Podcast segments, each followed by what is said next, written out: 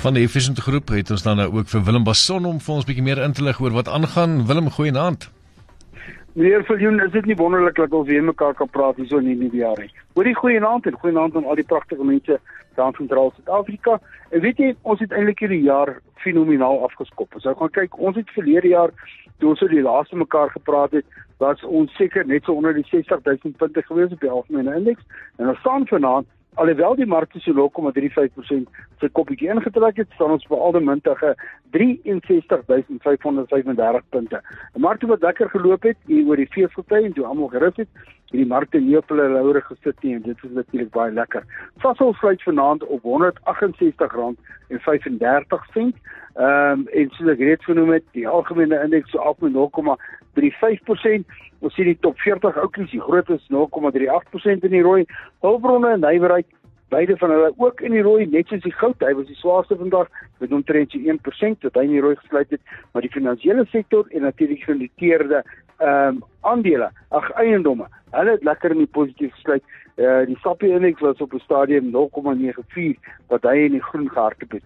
Nou ja, nie van die mark op so 'n halwe lustelose dag het ons gesien dat daar deur Stats Suid-Afrika, Statistiek Suid-Afrika het uitgekom met die vervaardigingsuitsetsyfers jaar op jaar 3,5% negatief.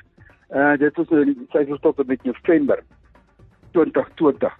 Uh verder het uitgekom natuurlik met jou jou jou fabriekproduksie uitsette wat wat gehardloop het vir die maand op maand 1,3% negatief. Maar as jy die voorafgaande 3 maande gaan kyk het, September, Oktober tot November 2020, al mintige 8,9% positief. So dit wys jy die ratte begin weer draai in die fabrieke en uh hierdie maand het hulle net so ag ag in November maand net 'n bietjie stil gestaan, maar as ons sien dit begin nou hardloop. Natuurlik uh, druk die FSA op hierdie stadium geld, dit gaan alles in die stimuluspakkette. Dit maak die rand sterker, ag die die die dollar sterker en dit die rand so 'n bietjie onderdruk en daarom sluit ons vanaand uh teen R15 en 30 sent. Dis wat 1 Amerikaanse dollar hier gaan kos.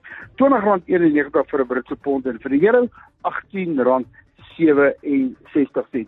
Nou ja, al die markte in die ooste het positief gehardloop behalwe die Aussies en natuurlik ons. En so het ons 'n lekker Dinsdag afgeskop.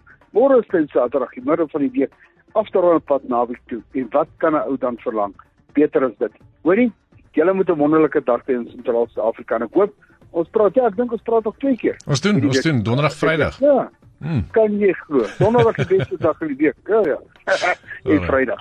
Cheers man. Goeie, geniet dit. Dankie julle. Bye. Bye.